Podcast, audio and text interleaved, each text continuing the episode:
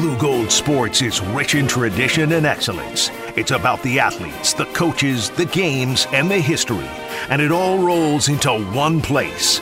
It's the Rollin' with the Golds podcast, your official UW Claire Blugolds podcast. Welcome, welcome, welcome, everybody, to the very first Rollin' with the Golds podcast, your official UW Eau Claire Blugolds podcast. I'm Dan Kasper, and sitting across from me is Mr. Nick Hoven, my co-host for for these podcasts. Good morning, How you doing, man? dude. I'm I'm excited. Yeah, It's still a little early for me. I was up late last night. You know, it's week one, so still prepping Right. for some stuff. But this is uh, sports are back. It is. sports are back, and we I, I'm excited. Mm-hmm. The department's excited. We're it's it's game week. it's uh, it's a lot of changes too within the athletic department. Uh, not coaches, but leadership in that there too, which you know it's got to be a little bit exciting. I have to imagine there too. Yeah, and it's been you know these first couple months bringing in um, you know the new athletic director Jason Mm-hmm. Verdugo has been you know at times a little bit you know having some patience, but it's Mm-hmm. been for for me and and what I do it's you couldn't ask for more, Mm-hmm. right? Jason's come in with an approach if he just wants to kind of learn and you know get to build relationships and stuff like that and not Right. change too much, which I think is great, especially when you know we're kicking off football this weekend Right. and it's I didn't want to reinvent the wheel, Right. Mm-hmm. right? Going into the going into the first game, so it's been yeah some some changes, different you know kind of different vibes. You know we got some different coaching staffs out there as well um, for this upcoming year, but Mm-hmm. Yeah. you know Blugolds will still be on the field competing every day, and it's going to be fun. Hey, so before we get down uh, the wormhole here a little bit, uh, for anybody listening in, why don't you tell everybody uh, what your role is and, and maybe a little bit about uh, about you, so they get to know you a little bit. Yeah, so I'm the assistant athletic director for media relations. Um, this is my fifth year working within the athletics department. Mm-hmm. Um, seventh or eighth year being here in Eau Claire. Okay. So I'm an Eau Claire grad.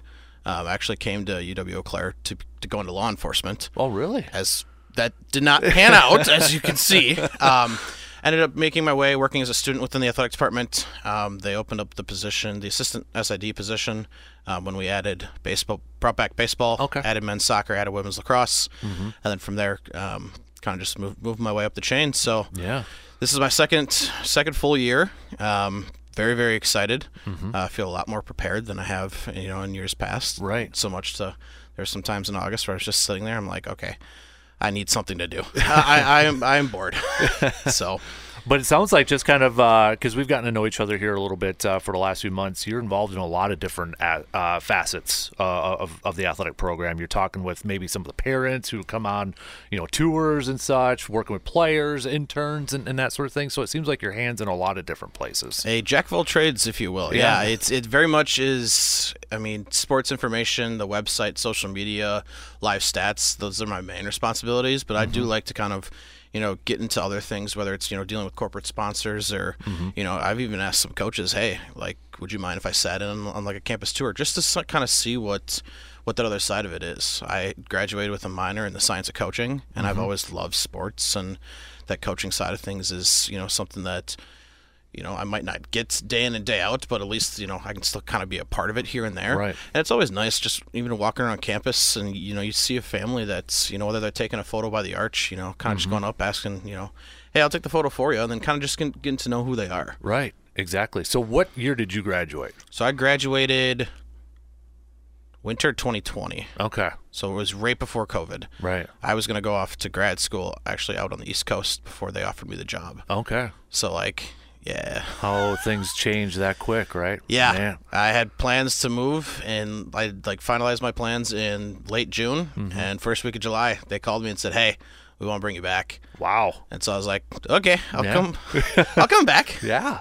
Well, I mean, you just made me feel old, and I don't feel like I'm old. I'm class of 09 uh, from UW Eau Claire. So at least we got a couple of UW Eau Claire grads doing this podcast, too. And that's right? that's the crazy thing, and we'll talk more and more about it as this podcast keeps rolling on. But the amount of Blugolds that are not only sticking around but have so much of a huge impact, Mm-hmm. not only on this department but on this campus and in the area, is just outstanding. Mm-hmm. Right? I mean, coaches who not only played here but have have literally coached one place for their entire career. Right. I.e., Kim Wudi. Yeah. Shout out Kim. Yeah. um, hope you're traveling safe to L.A. right now.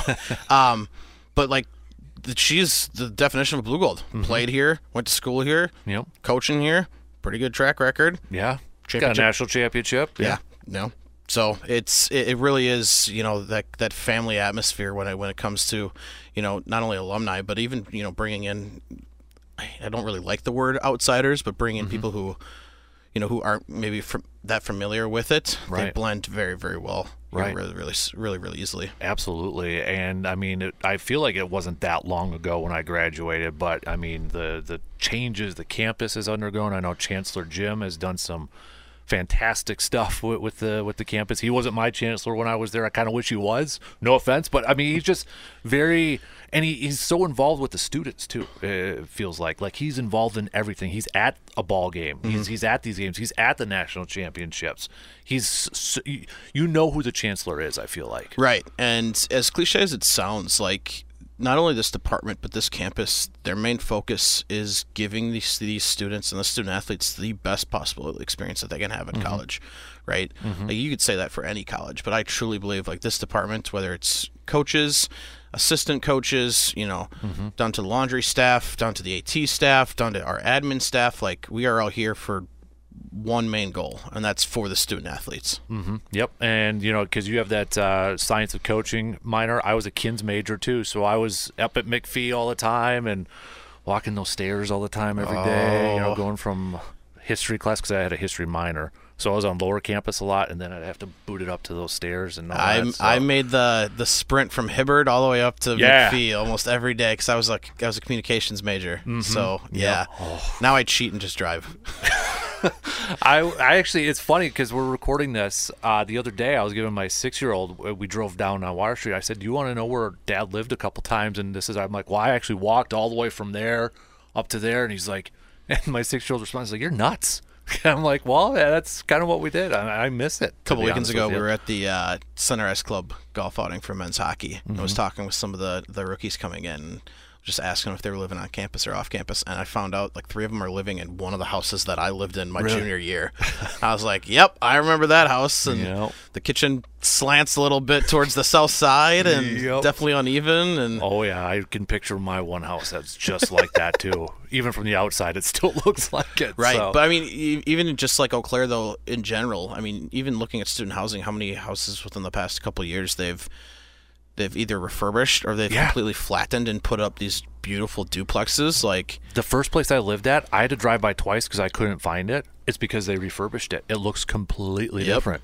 So it was it's on Summit Avenue actually. yeah, Uh, down there. so changes changes with student housing. I mean, Mm-hmm. changes on campus as well. You know, with the new science building coming in, obviously the Sonnentag Center. Mm-hmm. It's this this place just keeps growing, man. Yeah, no kidding. Uh, and and the area, like you said, you you came back, uh, and that's kind of where I was too. I graduated from here, and then I took a job as a youth sports director at a YMCA in Wisconsin Rapids, and it was good. You know, we I was there for a couple of years, but I wanted to come back. You know, it was the area I wanted to come back to Eau Claire, and luckily, uh, a few years later, this is what I'm doing now too. But uh, it's it's it's that whole area, that Eau Claire area too, that just draws everybody in. I think. too. Right, and and that's what people uh, people always ask me like, do you ever see yourself going, you know, somewhere else? And you know, I, I do have aspirations, right? Like I was planning on going out to the East Coast and getting a completely different culture and different, you know, area of of the U.S. And you know, if it's out there, you know, I'm sure someday I'll make my way out somewhere else. But you know, I'm I'm very happy with where I'm at now, and the fact that you know I don't. Again, another cliche. Like they say, you don't you don't work a day in your life if you love what you do, and I mm-hmm. truly love what I do. Mm-hmm. Right? Like I'm not going to work and, and slaving away or anything like that. Right. Like it is. I get up every day excited to come into the office to see the student athletes to go, mm-hmm. you know, get social media content and. You know, there are some days where it's you know a bit of a grind and, Right. and stuff like that, but it's it truly is you know almost like a dream job for me. Absolutely. So, uh, you know, with uh, with these podcasts, so kind of the the uh, the flow of it, if you will, you're going to hear Nick and I uh, talk about you know maybe the week ahead, the week of, recapping some stuff, looking ahead, and then one thing we really wanted to do with uh, with this podcast too was was tell the story for for a lot of these coaches like you mentioned coach Wudi or or some of the players or maybe some other uh, players behind the scenes whether they're part of the staff or whatever but kind of tell the stories and learn a little bit more because like you mentioned kim Wudi graduate coach, national champion. There's so much more I think to tell of her story, and so many. Coach Englund, who, who's been around for a long time, uh, Coach Huntington for for softball. You Right. know, there's so many stories there that that should be told, uh, and for every Blugold fan to, to know, and even maybe non Blugold fans that they didn't know about these coaches. And it was a very easy pitch when we first were, were talking about this, you and I, because you know I've I've been fortunate enough to be around you know these coaches and I kind of know their history and stuff like that. Mm-hmm. But like this is for this is for the you know maybe the people who don't you know always get to go to games or Right. don't really know too much about it, or even for the recruits that are thinking about coming to UW Claire. This is going to kind of be a deep dive into what the coaches and the student athletes, what their background is, what their mm-hmm. you know history, what brought them to you know Eau Claire, and, and what makes them what makes them tick, what makes them drive, what gives them that championship mindset and stuff like that. Mm-hmm. And you, it, it's just it's such a diverse diverse scene of not only like coaching cultures, but just in, in how people day to day Right. work. Right. I mean, uh, not to you know give away too much, but like. Kim sets up her her her staff and, and her team very different than Chip, Mm-hmm. right? Two two two coaches that have made it to the championship level and have won national championships. Right. Chip coaches his team very much differently because he has to with his sport, right? And so it's it's just one of those things where I think that information and those little nuggets are are so invaluable to just you know kind of keep a secret Yeah. behind the scenes and Right. and we're excited to share it with you know not only Blugold Country but everyone else out there. Yeah, and you mentioned uh, Coach Chip Schneider there too, and that's one of them that I'm I'm going to be really interested and curious to to talk to him about because I mean for the longest time last year was the first time you had a home meet, and this is a guy who has brought national championships without even having a home meet for for the longest time. But to to build those teams and to coach those teams and still win championships, I'm fascinated. I'm, I'm looking forward to that conversation of kind of knowing his mindset and deep diving into what his philosophy mm, is. we too. probably could make that like a two-hour episode, right? just just just d- d- digging deep in, in into it with, with Chip. And, Yeah. and again, like how he sets up his student athletes not necessarily for week one, but for week thirteen. And Right. That's, you know, national championship. Whereas you know, with some of the other team sports, you have to be ready week one, right? You have to be playing at your peak right off the bat. Mm-hmm. Yep. So Yeah, because I, I you, that's funny you mentioned that because how many times is it like uh, they've you know Blugolds maybe finished second or third in, in a while, but national champions because he sets them up. and it's that. so funny. So my, my previous boss, uh, Jill Mills, shout out Jill. She's Oh, she's, she's the best, yep. and, and um, her and her kiddos are, are awesome as well as her husband Nick. Um, one of the first things that I learned when I was started covering track was um, we didn't do too well in the WIAC championships, and I'm sitting there like my first year, and I'm like. Jill, I thought we were like a nationally known program, and we're not taking. We haven't taken home a, a WIAC championship in like 15 years. And she's like, "Oh, just wait." Yeah, that year our men's team won both the indoor and the outdoor national championships, and it was like, yeah, that looks a lot better than you know a conference championship. Right. Yeah. Exactly. So that's where uh, it's it's these stories that uh, that I can't wait to even learn myself too. Right. You know, that's that's the exciting part for me too because you know I am a an alum. Uh, I've been in that building, but you know you see the coaches. Maybe they were teaching some of my classes or, or something like that, but. Uh, Kind of get the behind the scenes and pull back that curtain for everybody. I think is going to be a lot of fun. And the first coach that we're going to be talking with here uh, on this episode is a first year Blugold head coach, but because football season is right around the corner, is Rob Erickson. But he is very familiar with WIAC, you know, having a lot of coaching experience in the WIAC and at other levels too. So, him first year with with the Blugolds, I've heard nothing but good stuff uh, coming. You know, the the review. I know we haven't had any games yet, but a lot of good stuff, positive energy. It sounds like it's coming from that program. It is it is amazing to walk through McPhee nowadays, and even just running into football players and, and other coaches, and just the the vibe and the culture. And I don't only see it, you know, from my perspective as an admin who just you know is up there maybe once twice a week, but like even from the AT staff and like the strength and performance staff, like even they notice it, and they're like. This is a completely different team from what we had, you know, in, in years past. So we're really excited for him. Um, 110 kickoff Saturday. Uh, be there, Carson Park. There you go. Um, we're we're back in it. It's gonna Um, be warm, but be there. Yeah, be there, P- please. Lots of water. Yep. Not too much shade out there, but we're Yep. we're gonna get through it, and it's it's it, it's it's gonna be fun. Mm-hmm. It's gonna be a fun year. yeah. Concordia Moorhead, uh, the first game. Correct. Uh, over there, and then uh, I think is it the uh, the WIAC schedule starts end of September against Point, uh, September 30th, right there. I got it. Correct. So Yeah. up there too. But So a couple couple non-conference, you know, you Mm-hmm. get Concordia here at home. Um, you go down to Co, um, which uh, when talking with Coach, you know, that's the that's the other thing is like this this entire year, there's no like film exchange, right? Right. And like even talking to him w- when when he was doing his media scrum on on Monday with the local media, like they don't have film on Concordia, and Concordia doesn't have film on them. So what they have to do is they have to go back to the times where you know whether it was him or Coach Gravold at um, at Whitewater. You know, Gravold played at Whitewater and kind of you know remember what what they did versus Concordia there. But from the flip side, Concordia has no idea what Right. what Erickson and his crew is going to do, right? Because it's brand new for them. And Yeah. so that's kind of that's the other kind of piece that is going to be very interesting to see how both teams kind of attack Saturday and with kind of a, an unfamiliar oppo- opponent and, and kind of go from there. You mentioned, uh, you know, Gravold, but also that you know the, some of the other assistant coaches like Dunn, you know, coming in the the interesting backgrounds that these younger, I would say younger coaches, but you know, whenever you have like, well, they worked with the Badgers, you know, quarterback quarterbacks coaches and all that. I think that we talk about recruiting so much, and especially at D three level. If I were a recruit and I'm looking at that resume, that's got to that that would pique my interest. Right, and and it's it's it's it's very cool to see two very young coaches be coordinators. Right, so you have Yeah. Gravold, first year defensive coordinator, um, coming from St. Thomas, was a was an all conference defensive back at at Whitewater. Dunn came up through the Wisconsin program, coached alongside you know Paul Chryst and, and all that stuff, and then went up to Northern Michigan. Actually coached under our linebackers coach Kyle Nystrom Nice. last year, and so now they both come here, Dunn in his o, in his OC role. Nystrom's, you know, still our linebackers coach, Right. but you know, kind of bringing in two guys who are Continuity there a little bit right. there, yeah, too, they know how each other ticks, they know how each other works, and Mm-hmm.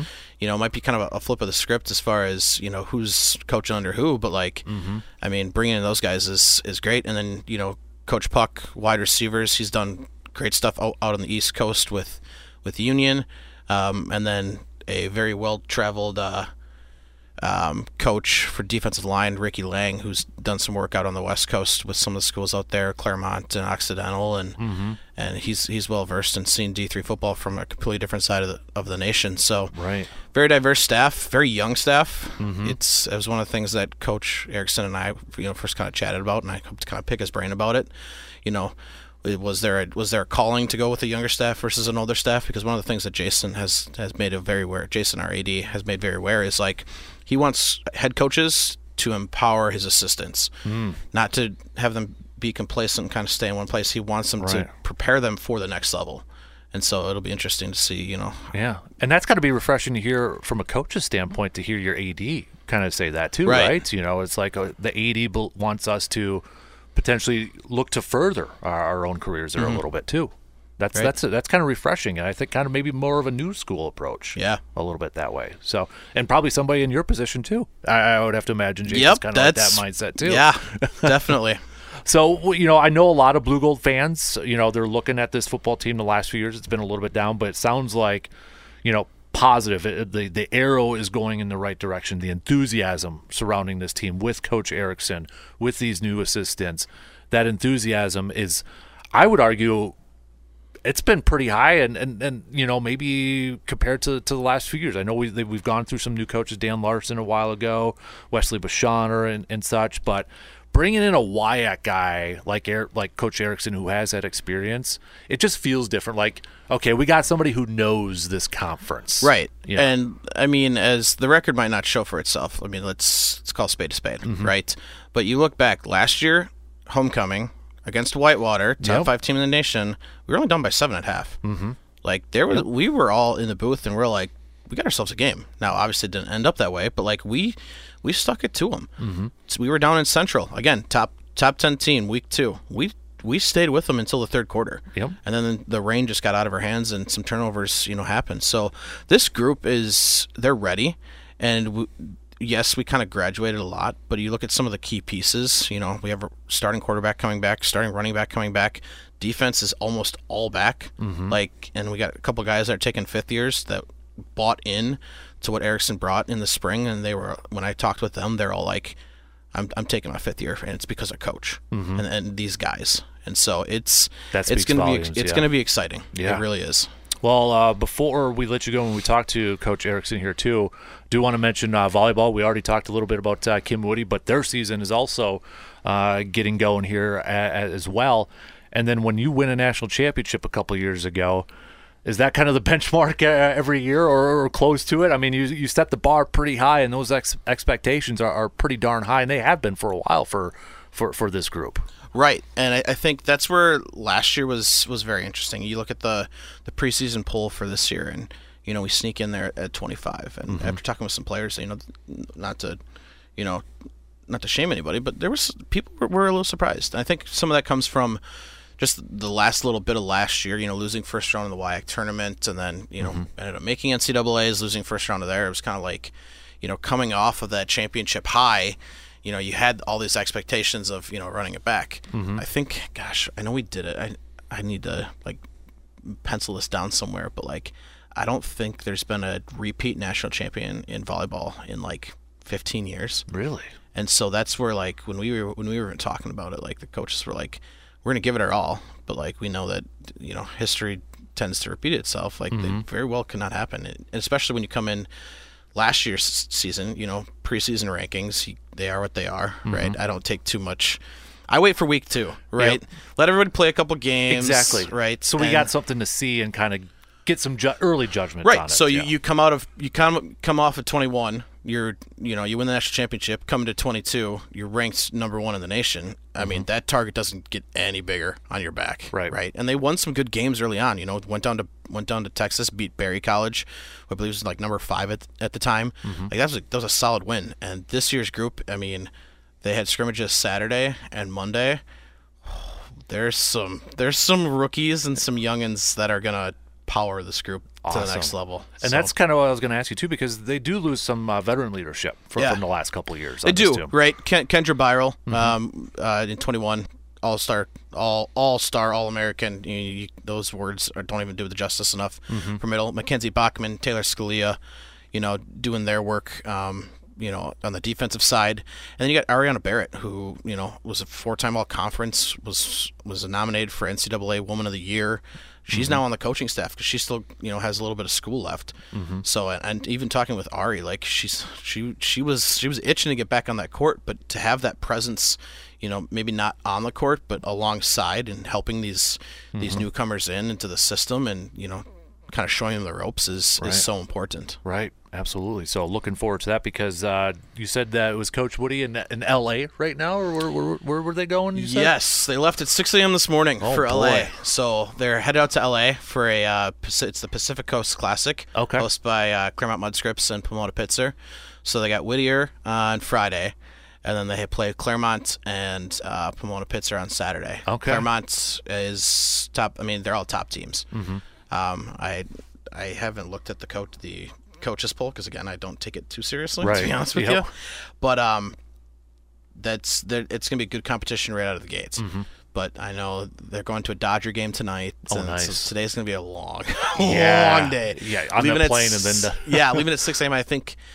I think the, the first pitch out there is like 8:30 p.m. Oh, local time. Yeah. I think it's Dodgers D-backs. So Hey, got some uh, wild card implications potentially right in there too. So. And so that's that's kind of been the talk of the summer with Kim was like she booked uh, she booked the tickets a while ago, but they've been keeping track of the standings because she didn't want to go to a game if it was just going to be a dud. right. But yeah, that's gonna that's going to be one of the best games on the night. Exactly. Absolutely. So, Well, so yeah, that's so they'll go out there. Uh, I know. I think it's tomorrow. They have practice day. They're going to go out to the um, USC Southern California facility Ooh, nice. and practice out there. And, and that's that's the other part of like these trips is kind of you know being able to see other facilities and stuff like that. I remember last year when men's basketball went over to Madison, Mm-hmm. they practiced. I think it was Halloween night. They practiced in Madison's practice gym, and we we were all like, "Wow, this Yeah. is this is big time." And then playing at the Kohl Center, it's just Mm-hmm. insane. So Yep.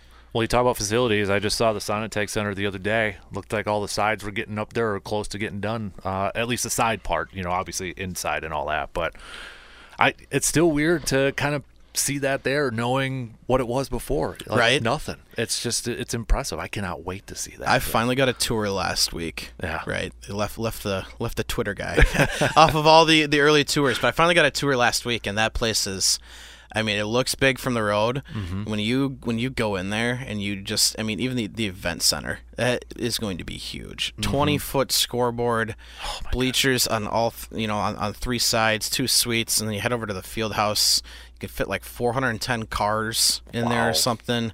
It's 140 by like it, it's it's gonna be massive. It's gonna be a game changer for us. Absolutely. Well, before I let you go, too, because I noticed this, got a new website, updated website, bluegolds.com. It looks pretty spiffy up there, man. Thanks, sir. Yeah. It's been my summer project. Yeah, yeah, it looks good. I kind of took me off guard when I went to it. I'm like, dude, that changed up a little We bit. We haven't. There's still there's still some some kinks to work out. Yeah. As you know, technology is great when yeah. it works. Right. But um, so we haven't really done like a release on it and, Mm-hmm. and stuff like that. So the occasional people might not know, but yeah, check it out. BlueGolds.com. We kept the same URL. Um, Yep. My my goal with it was was ease of access, and Mm-hmm. I've already heard a lot of good good feedback from people as Yep. far as how easy it is to you know find you not not even historical data but like just the generic data tickets I was just gonna say tickets, team store, you know, stuff like that. You know, Right. if somebody wants swag or tickets to a, to a game, it's it's easier now. and selfishly on my end it it's a lot easier Yeah. for us too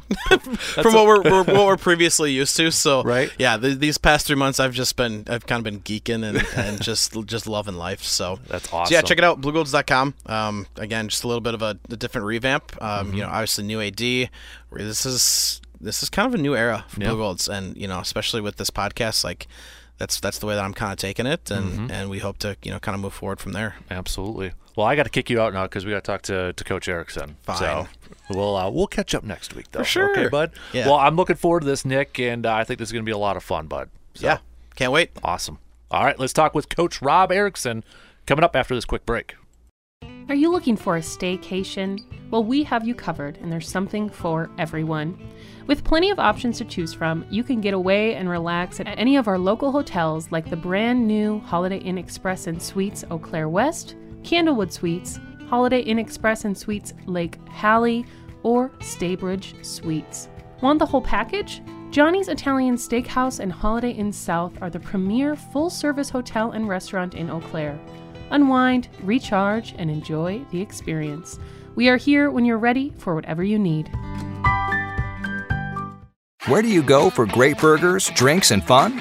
Wahlburgers inside your local Hy-Vee. The Wahlburgers and Hy-Vee stores have a large menu, including a kids menu, plus a full bar. You'll find the classic Wahlburgers favorites, including Mark and Donnie Wahlberg's favorite burgers and Chef Paul Wahlberg's famous tater tots. Plus amazing appetizers, sandwiches and salads, and delicious shakes and desserts. For a great meal on the go, check out Wahlburgers at Hy-Vee.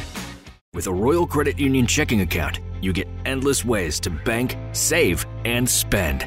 Royal's checking accounts offer all the benefits you need, like no minimum balance, no monthly fees, and customizable real time alerts. You'll have access to our free online banking and mobile app, so managing your account is easy. We're in your neighborhood, on your phone, and here to help. Open your checking account with Royal Credit Union today at rcu.org slash royal checking account, insured by NCUA.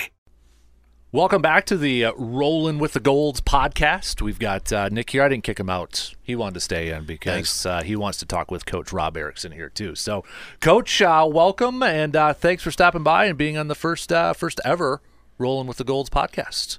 Wow, that's uh that's humbling. I am excited to be here. So you guys set the bar pretty high for everybody else who comes on after you. Okay? Either that or set it really low. That way everyone knows they did better. So I'm, I'm a team player. I can do that. I like it, man. So, are you getting excited? Uh, first game coming up here in uh, this weekend, just a few days away. Is it?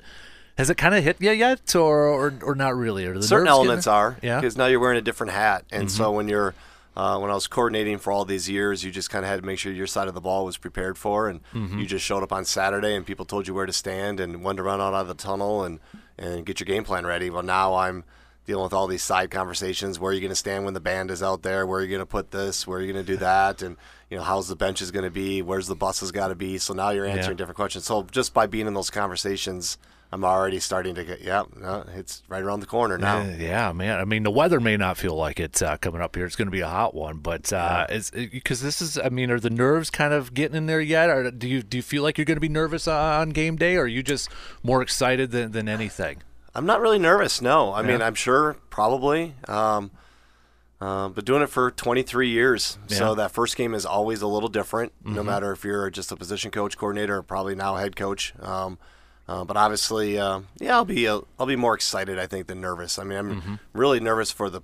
If I'm going to be nervous, it's going to be for the players. Like I want them to play well. I want them to have a really good experience. I want us to walk off the field, you know, that we stuck to the process and we played the best game we could play. And the results will be the results. But did we play our best football? And Yeah. that's the biggest thing for the guys is, you know, more nervous for them that you know they they, they do what they're expected to do. So you know, coming in, you're a Junction City guy. Yeah. Uh, I used to work in Rapids, so I had to schedule Junction City Little League games. There Uh, you so go. I'm very Rudolph and all that area over there. The so, Junction City Jaguars. Exactly. Right? Yeah. So I mean, you, you're coming back to you- you're a Wyatt guy. You know, Yeah. you you were with Platteville, but when when this open when this job opening came came available, what was the biggest thing that drew you, or what were some of the things that drew you to this opening here at Eau Claire? Yeah, I mean, one, just the WIAC, Mm-hmm. uh, the label of the WIAC is something that I've always been uh, drawn to as a player, and then being in the league at two different spots, coaching. Mm-hmm. It's a it's a great conference. It's very comparable to many Division two conferences that are out there, and so you're going to get a high level athlete that's committed Mm-hmm. with great facilities and great people, great universities with great academic programs. I mean, there's just nothing that would uh, that would hesitate you from wanting to be a part of it. Mm-hmm. Specifically, Eau Claire, um, just spending the few days that I was here during the interview process. Um, I loved the facility growth. I loved where we we saw the vision of our athletic department going, um, which got me really really excited. And then always having, you know, being a guy from the Midwest or central part of the state, Stevens Point, Junction City area, um, and then playing and coaching at Platteville, being at Whitewater, we always thought Carson Park and the Eau Claire experience was different. Um, and so just kind of having that background knowledge got me really excited about Eau Claire. And I really feel like it's a sleeping giant of, a, of an institution. I think we have, with the growth of the, uh, the facilities and the commitment to our academics, and it's one of the most beautiful campuses in the Midwest. Um, I just think there's so many things that attract kids to that that'll give us an opportunity to put a very competitive team on the field. Absolutely. And Nick, uh, this is kind of a question for both of you, but you know, facilities obviously is a is a big you know topic for the last couple of years, and we were talking about the Sonnentag Center, and you know that's going to look amazing, especially for for the football team. And we talk about like facilities as like for for recruits, but could you also say that that's also for coaches? You know, that's a des- like for for you, like I get to work in that facility. You know, I get to use that as part of my team. We, we focus that so much on recruits, but would you say that's also for, for coaches too? Oh, 100%. Quality of life for coaches is is mm-hmm. really important. Mm-hmm. And um, when you walk around, you're like, man, I get to recruit to this, and Yeah. you know, my my quality of life in my own office to how I'm going to watch film and break things down, and you have mm-hmm. top of the line stuff that makes you more excited. You know, and so for sure, it's a recruiting tool for the whole athletic department. Yeah, and, and I think it's one of those things again where like it's even if you're not using it like day to day, like it's gonna be one of those things where you're still gonna bring your recruits in, right? Mm-hmm. Like the hockey hockey teams will still bring their recruits in because they'll probably end up doing strength and performance stuff out on the the, the field the field house, Right. Right, and from from a self kind of a selfish standpoint, like our admin group will be moving down to Sonnentag and. Mm-hmm. You know, right now it's we're kind of all kind of in closet spaces, right? Right. So um, it, it, it's one of those things where it just it, it elevates the, the playing field for everybody on our campus. Right. It keeps everybody kind of wanting to be there too. Right. Like you mentioned, you love coming to work every day. I'd love coming to work every day too if I had a Sonnentag, you know, at the center like that to practice in or go to work. That's it's. We were talking about it, and just it's going to look with the the progress that they've already made in these last few months is amazing uh, over there too. So, uh, so one thing, coach, that we want to do with this too is kind of tell the story and get a little background here. So, if I get personal here, you know, Yeah. I apologize. I'm going to go deep here. Not going to make you cry, but uh, we're, I'm an emotional guy, so you might.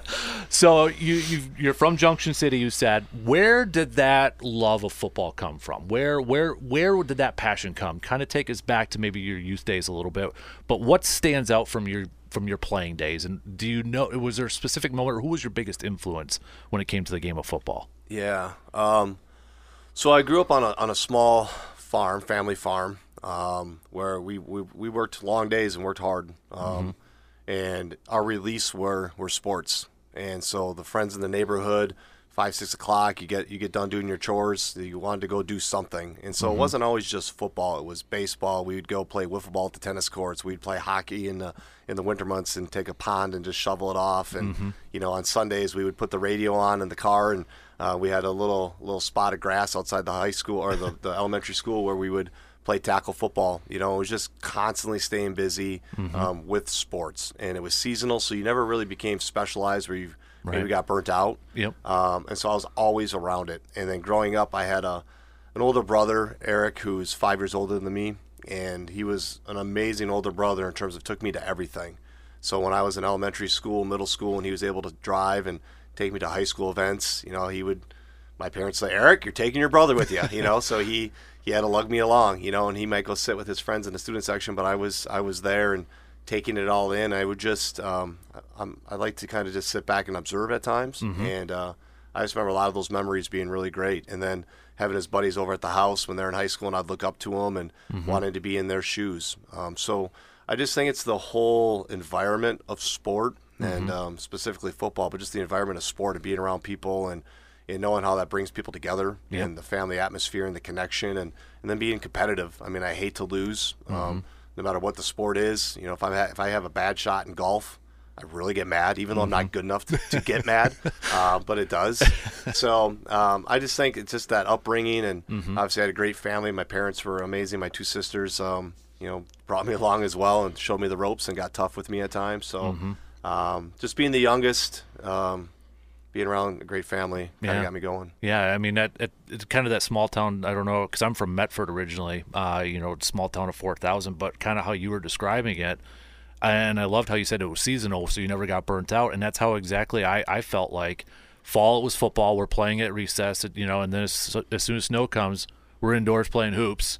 You, you, you know, we're playing, playing these pickup games in the backyards or something like that, and then you know it's it's little league when, when it's spring. It's that small town feel it was that connection with, with everybody. You know, sports kind of brought everybody together that way, sort of thing. So, And I think you know, speaking about family, one of the things that kind of popped out to us when you were here, you know, here on campus and everything. Not to get too far into the whole, you know, interview process and everything, but the way the way that you preach family and love with the team, it's definitely a, a culture shift for you know not only the football team but for you know a lot of the teams within our department. And I think it meshes well because our department is very very family or- oriented and stuff like that.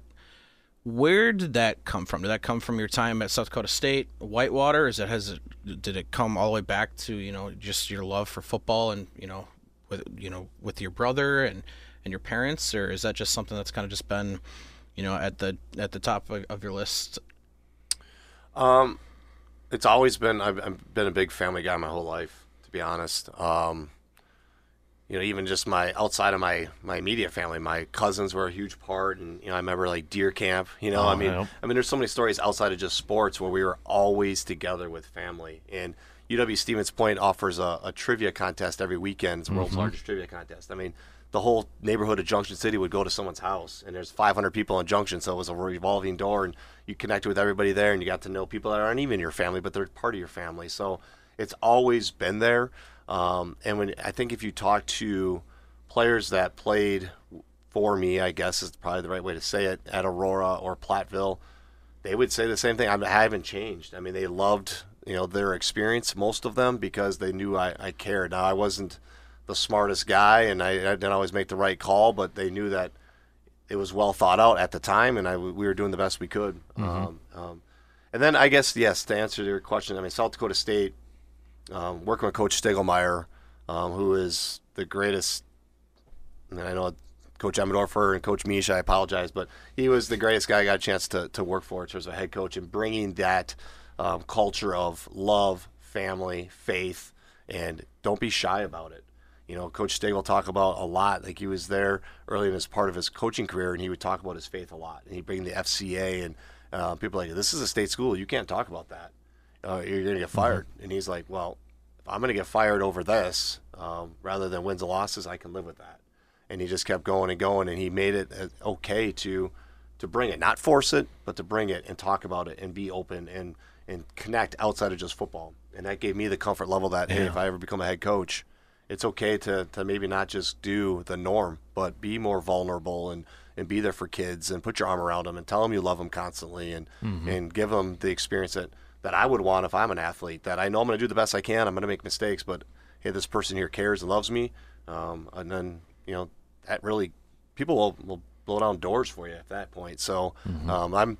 It's always been part of me. That's kind of why I get emotional when I talk about my own family all the time because it's just um, that is really to me it's everything. Yeah. It really is. I mean, memories, national championships, all those things kind of come and go, but how do you connect with your own family and how do you make those memories last? And when you think about it, how does it make you feel? And Mm-hmm. um, that's always been powerful to me. Because that's where your legacy is, right? When, when it kind of boils down to like like uh, that's something that I've always kind of like thought about a lot lately is your legacy, and you think of like career wise and that, but then it's like, you know, I've got a son, but that's that's my legacy is, is the family and the relationships that you build, and it kind of sounds like that's what you're you're kind of talking about too a little bit. A hundred percent, hundred percent. And you know, as a coach, and I speak for all coaches, no matter what the sport is, you spend a lot of time away from your real family. You know, like my wife and three kids. I mean, you know, you sacrifice, and I miss their sporting events to go get ready for a practice for for my team, and um, that's hard for them to understand. So it's finding that balance too in your life, um, and knowing that your your hopefully your kids walk away.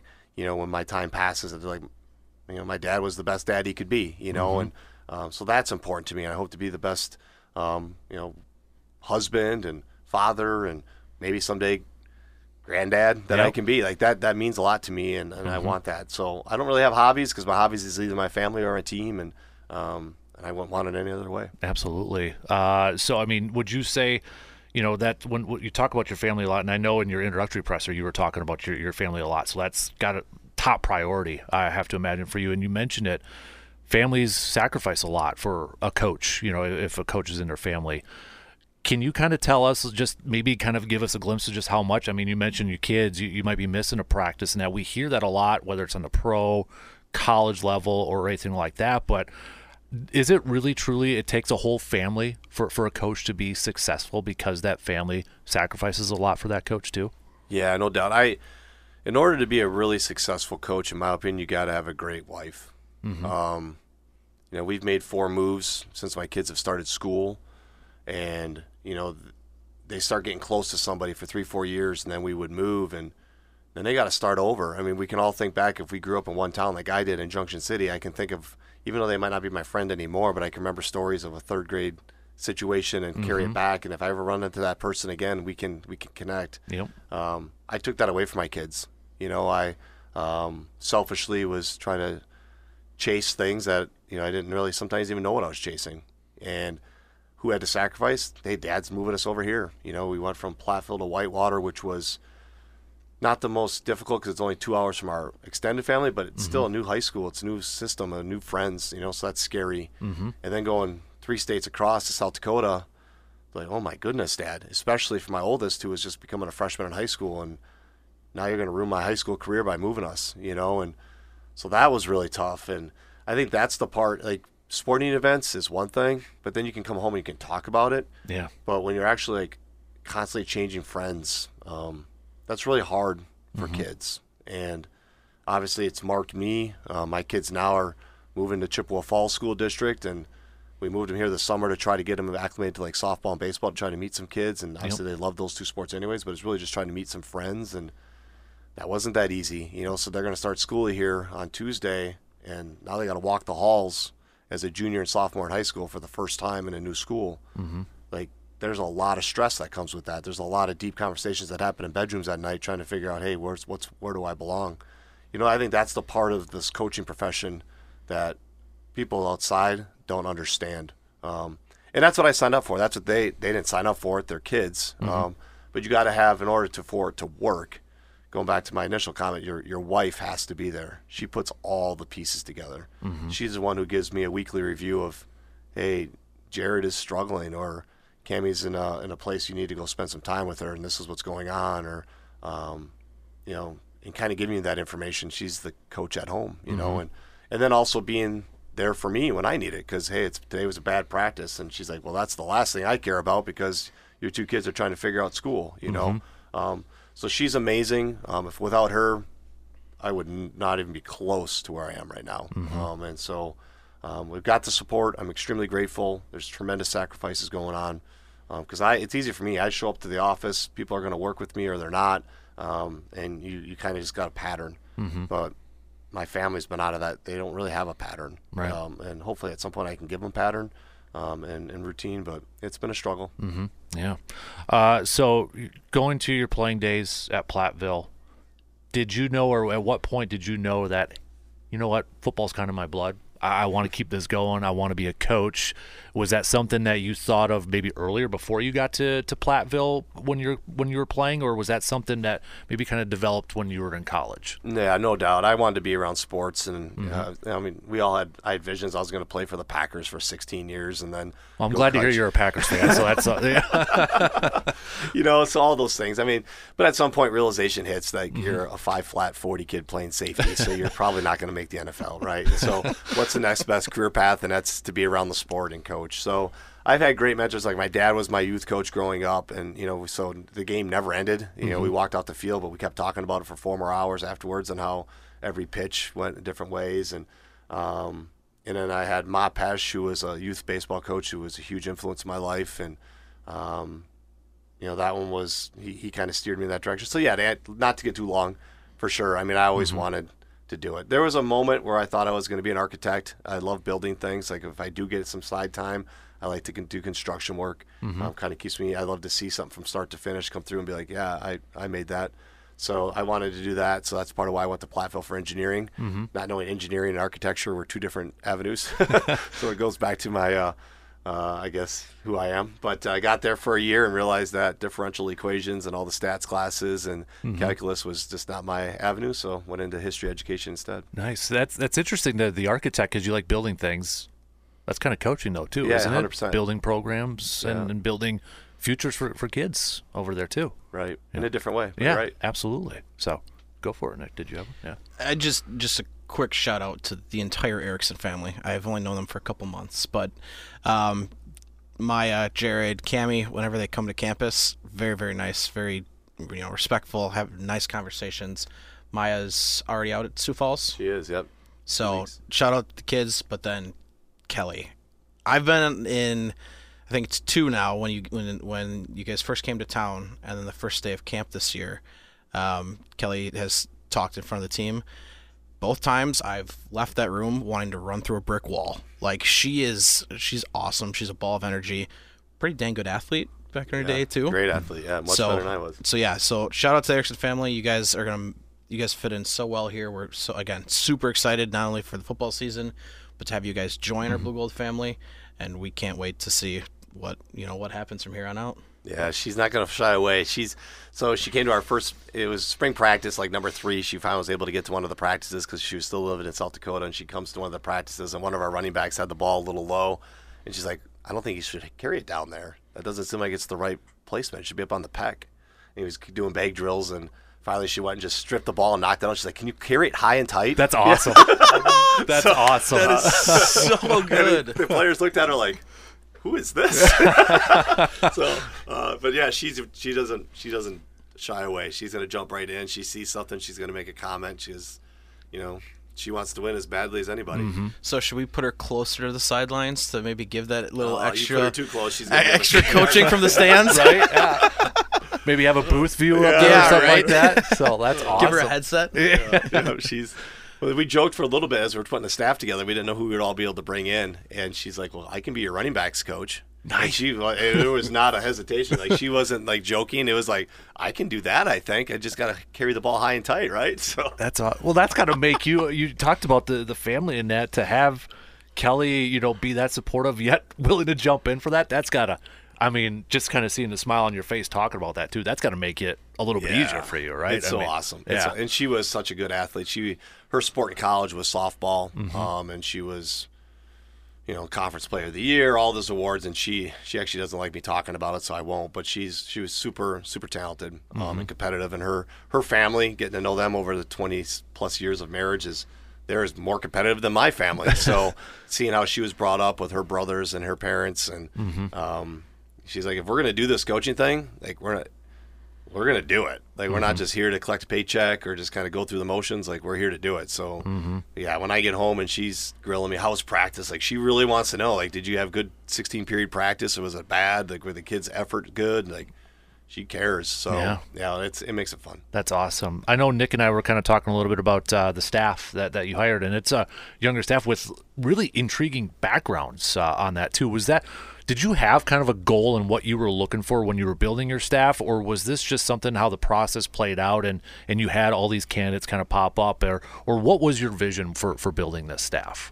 For sure. Well, I had candidates in mind for the two coordinator positions. I knew I wanted to step away from that role and be a true head coach. Um, watching Kevin Bullis do it at Whitewater and watching Coach Stiegelmeier handle handle his staff as just true head coaches, I knew I wanted to do to bring an offensive defensive coordinator.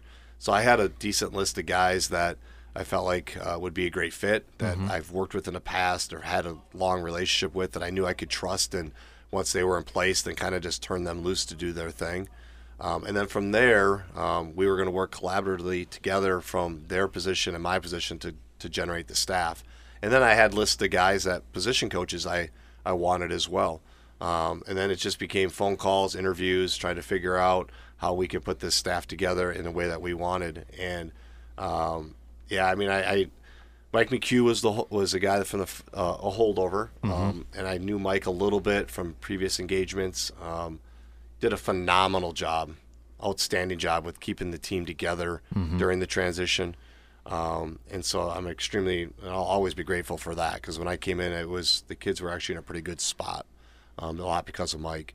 Um, so then, but he wasn't going to be the offensive coordinator. Him and I talked candidly about that, and so bringing in Bob Dunn, that pretty much solidified the main part of our offensive staff. Mm-hmm. And then defensively, when Brady jumped in, and Brady was a guy who was pretty excited about because of our past at Whitewater, seeing him kind of grow from St. Thomas days into three four, and him having good conversations with me in the four three that I really like at South Dakota State, and just kind of blending the two systems together. I knew he had a bright uh, bright future, and, wa- and he's an outstanding recruiter and great connector of kids. So once he came on board, it was okay. Here's who else I want, you know, who else I'm thinking, and really the guy that kind of fell to us um, was Kyle Nystrom. You know, Kyle, um, him and I have a history together. He was the head coach. He was Division One, big time uh, coach, ball coach at big time schools under a lot of pressure. And um, when he reached out to me and we kind of started talking about, hey, are you serious about wanting to come be linebacker coach? I mean, you were just the head coach at a really good Division Two school. You've been at big places, and he's like,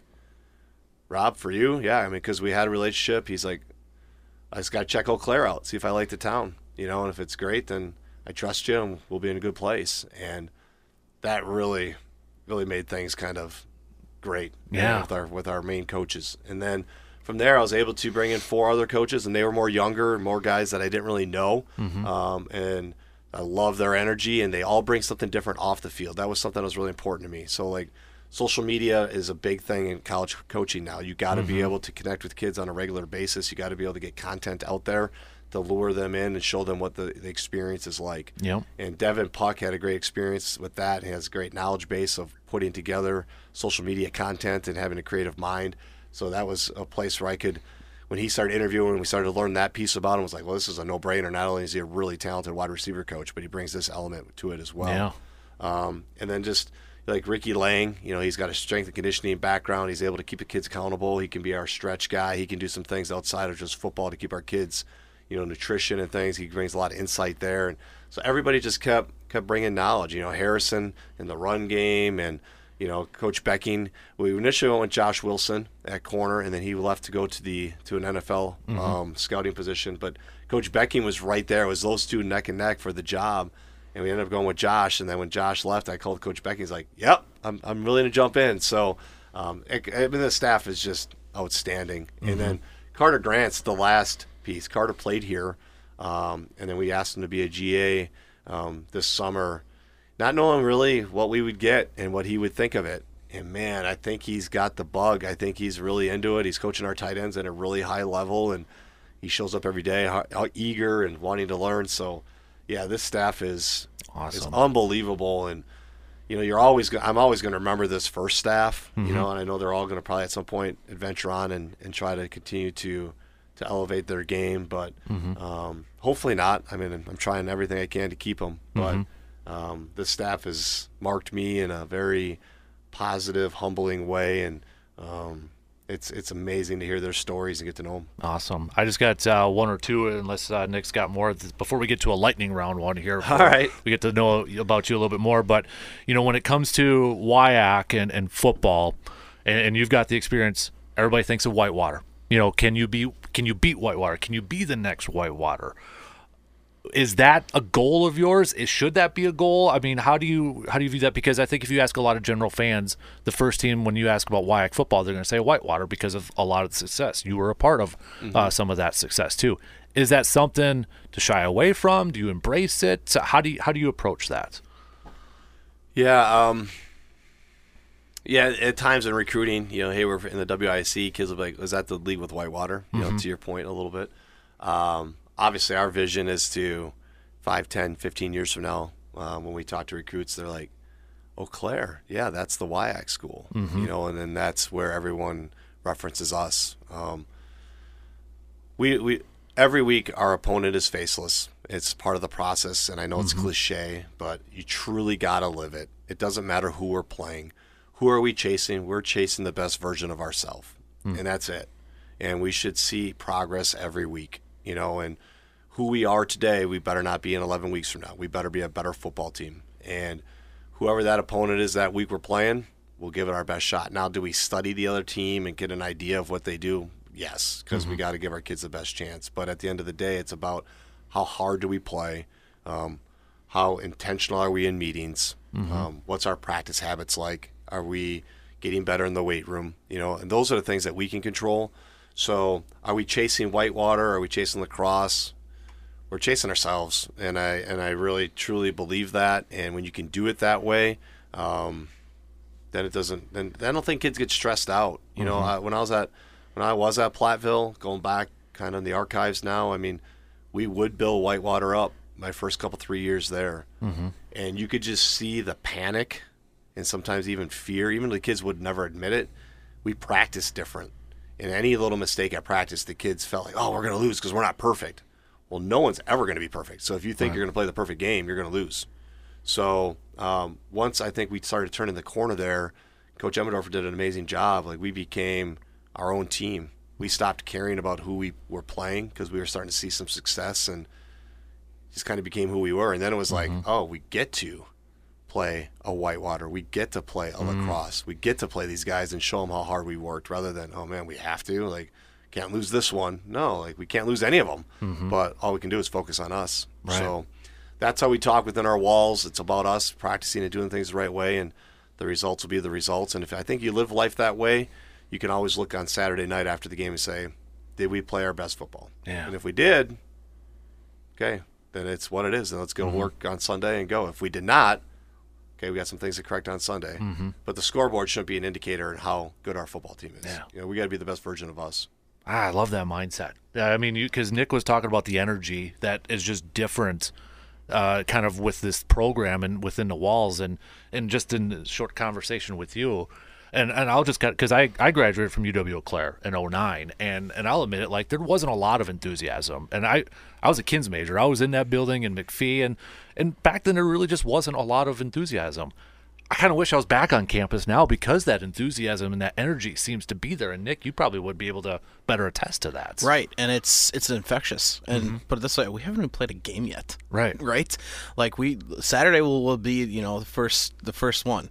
Um, you know your last game was what a national championship that came Yeah. away with a big W. Yeah, that was a So- big one.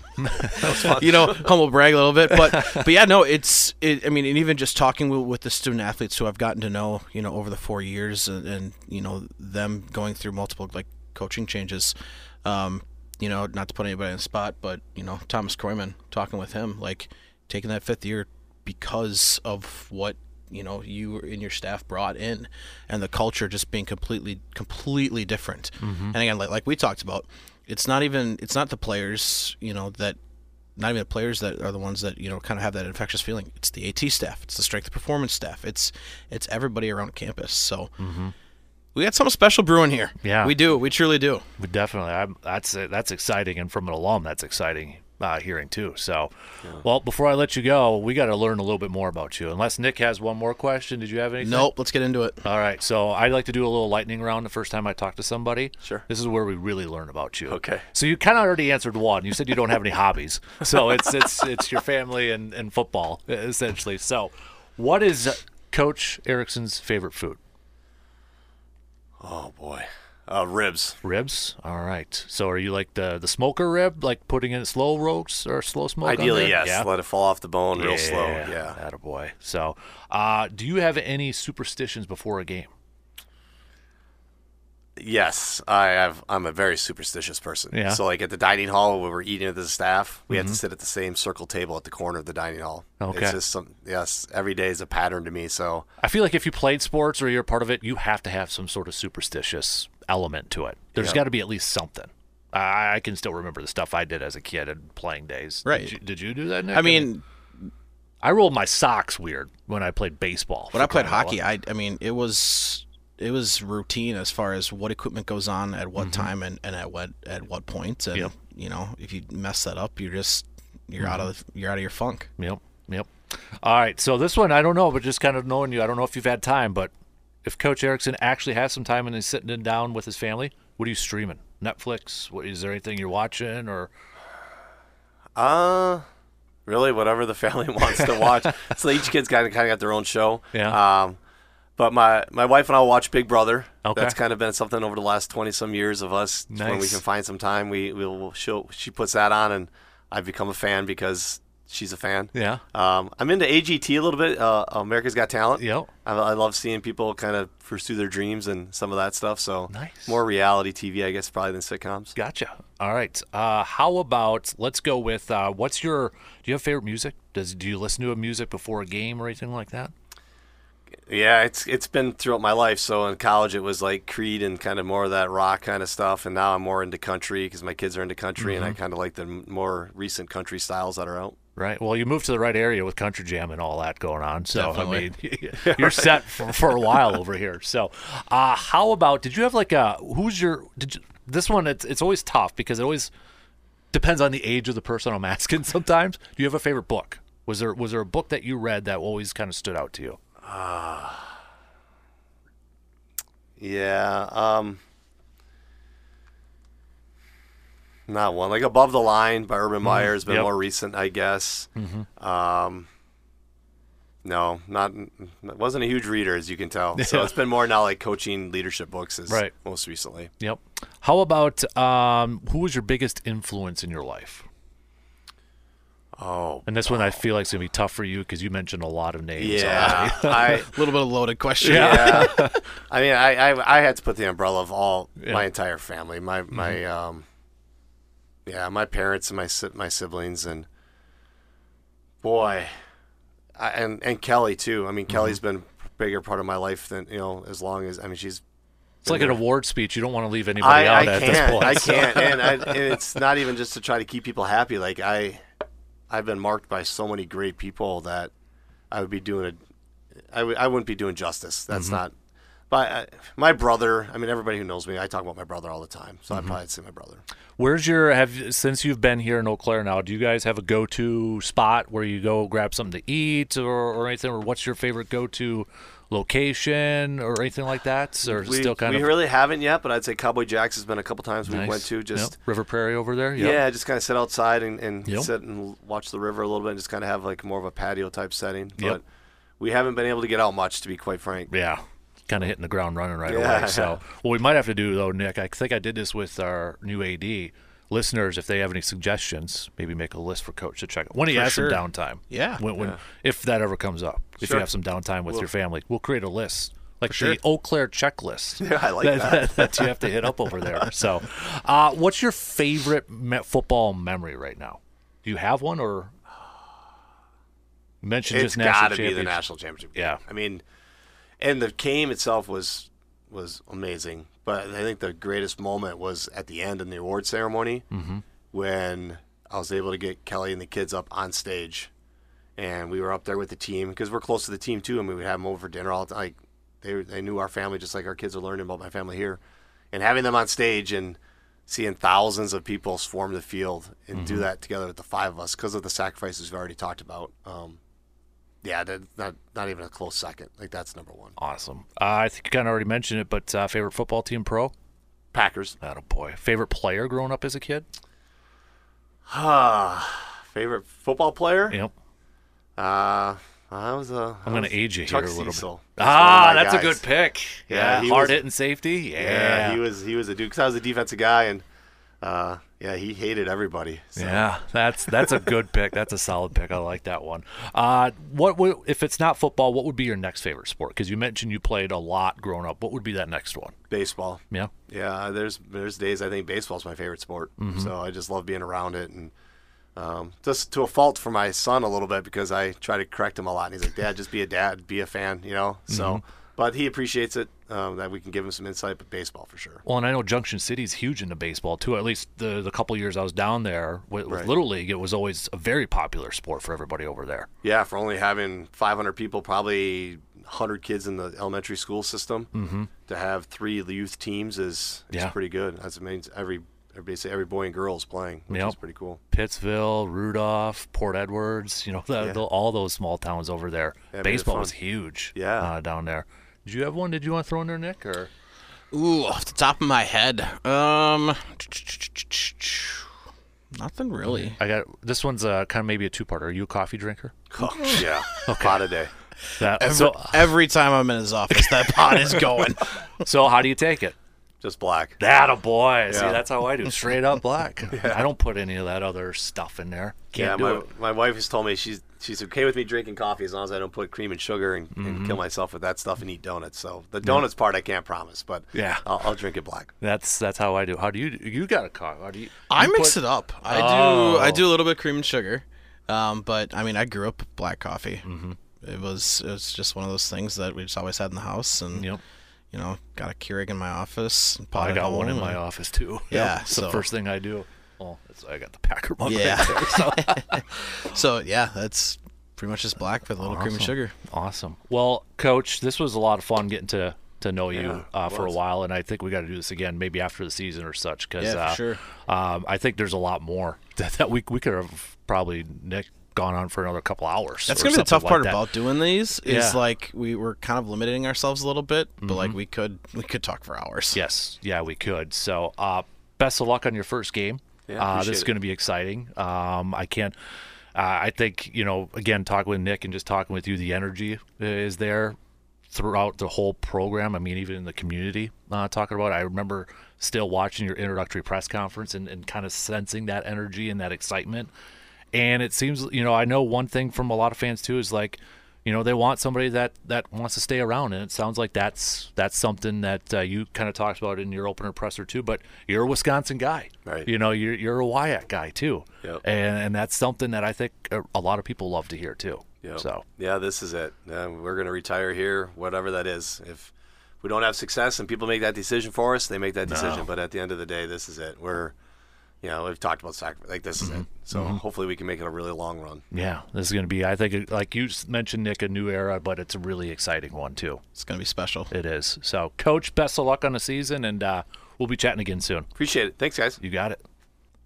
And that's going to do it for the very first episode of the Rolling with the Golds podcast. Big thanks for tuning in, and don't forget you can follow and subscribe to the Rolling with the Golds podcast for free. That way you never miss an episode. Just check it out on Apple and Spotify or wherever you listen to your favorite podcasts. I'm Dan Kasper, and for Nick Hoven and Coach Rob Erickson, thank you again, and we'll talk to you on the next episode of Rolling with the Golds.